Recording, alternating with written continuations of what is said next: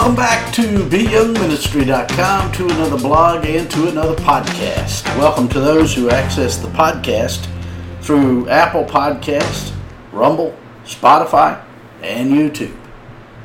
Today we continue in our study of 1 Peter. We're in chapter 2, verses 2 and 3, which reads As newborn babes, desire the pure milk of the word, that you may grow thereby if indeed you have tasted that the Lord is gracious. That's 1 Peter chapter 2, verses 2 and 3. Today we return to our study of 1 Peter chapter 2, where the apostle Peter is equipping us with the weaponry needed to fight the good fight of the faith. In 1 Peter chapter 1, Peter reminded us of our new life in the Lord Jesus Christ.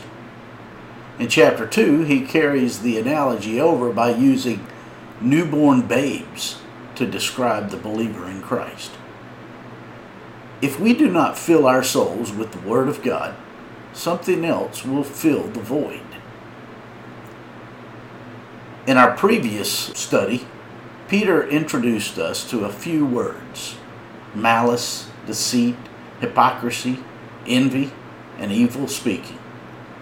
These define us when we are being defined by the flesh or the sinful desires that are yet within us, even though we've been born again. This is why the Apostle Peter directs our attention to the Word of God. When His Word defines us, He produces the life we all really want and are seeking. The Apostle Peter wrote this letter to young believers in the Lord Jesus who were going through some tremendous pressure. He refers to these young believers as newborn babes who weren't babies. The apostle employed this analogy in order to help his readers to understand their responsibility in their sanctification. Recently, my family and I had a nest of baby eastern phoebe flycatchers on our front porch. These five baby birds were born hungry. They demanded bugs all day, demanding of their mom and dad much work. Not a minute went by before either the mom or the dad was feeding them. It reminded me that the highest rate of growth in human life is the infant stage. Babies change weekly. When a baby is hungry, that baby will be faithful to let you and everyone else know exactly what they want. So when a baby desires milk, everyone will know about it. It's an unmistakable signal, and it is quite normal.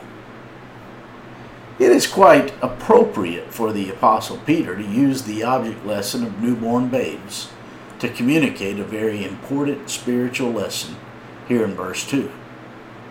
In so doing, the Apostle was instructing his readers about the secret of their spiritual success.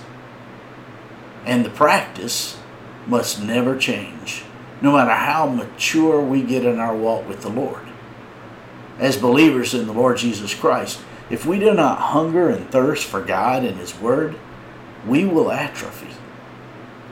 As believers in Christ, we must greatly desire or crave God's truth, just like a baby craves its mother's milk. And when we do that, we will grow because of it. To the degree that we long for the pure milk of the Word, is the degree that we will grow spiritually. The self life must be replaced with a longing for a greater truth. The greater truth is none other than the Lord Jesus Christ, who is gracious toward us. We simply cannot grow spiritually without a steady diet of the pure Word of God. It is His grace that creates the greatest desire in us to seek Him and to know Him and to make Him known to others. In verse 3 of today's passage, we read, If indeed you have tasted that the Lord is gracious. The apostle did not use this conditional sentence to question his reader's salvation. He was simply saying that if God's grace has not performed its transformational work in us, his word will not have its desired effect. The word translated gracious is derived from an Old Testament term which speaks of God's loyalty to his promises. God has always been true to his word, and it is his grace that creates a resolve in our souls, a deep desire in our souls to want to be obedient to him. When we come to God's word, we must come to meet the Lord himself. The Bible is like a pane of glass, which is designed to enable us to see God through it. It is through His Word that He delivers the life that we crave. If we were to center in on the Word, we would become etched. But that's not the purpose of the Word. The Word is to reveal to us God's heart, God's intentions of love toward us. And it is through the power of His Word, as we yield to it, that He expresses His grace in, to, and through us. And it is this grace that moves us deeply. It moves us deeply to resolve out of gratitude to bring glory to the one who loved us to the point of his death. I close with the words of Mike Yaconelli, who once said, Looking back over the years, I realize the Bible isn't magic, but it is corrective. It isn't an answer book, it is a living book. It isn't a fix it book, it is a relationship book. When I confront God's Word, I am confronted when I read God's Word, it reads me.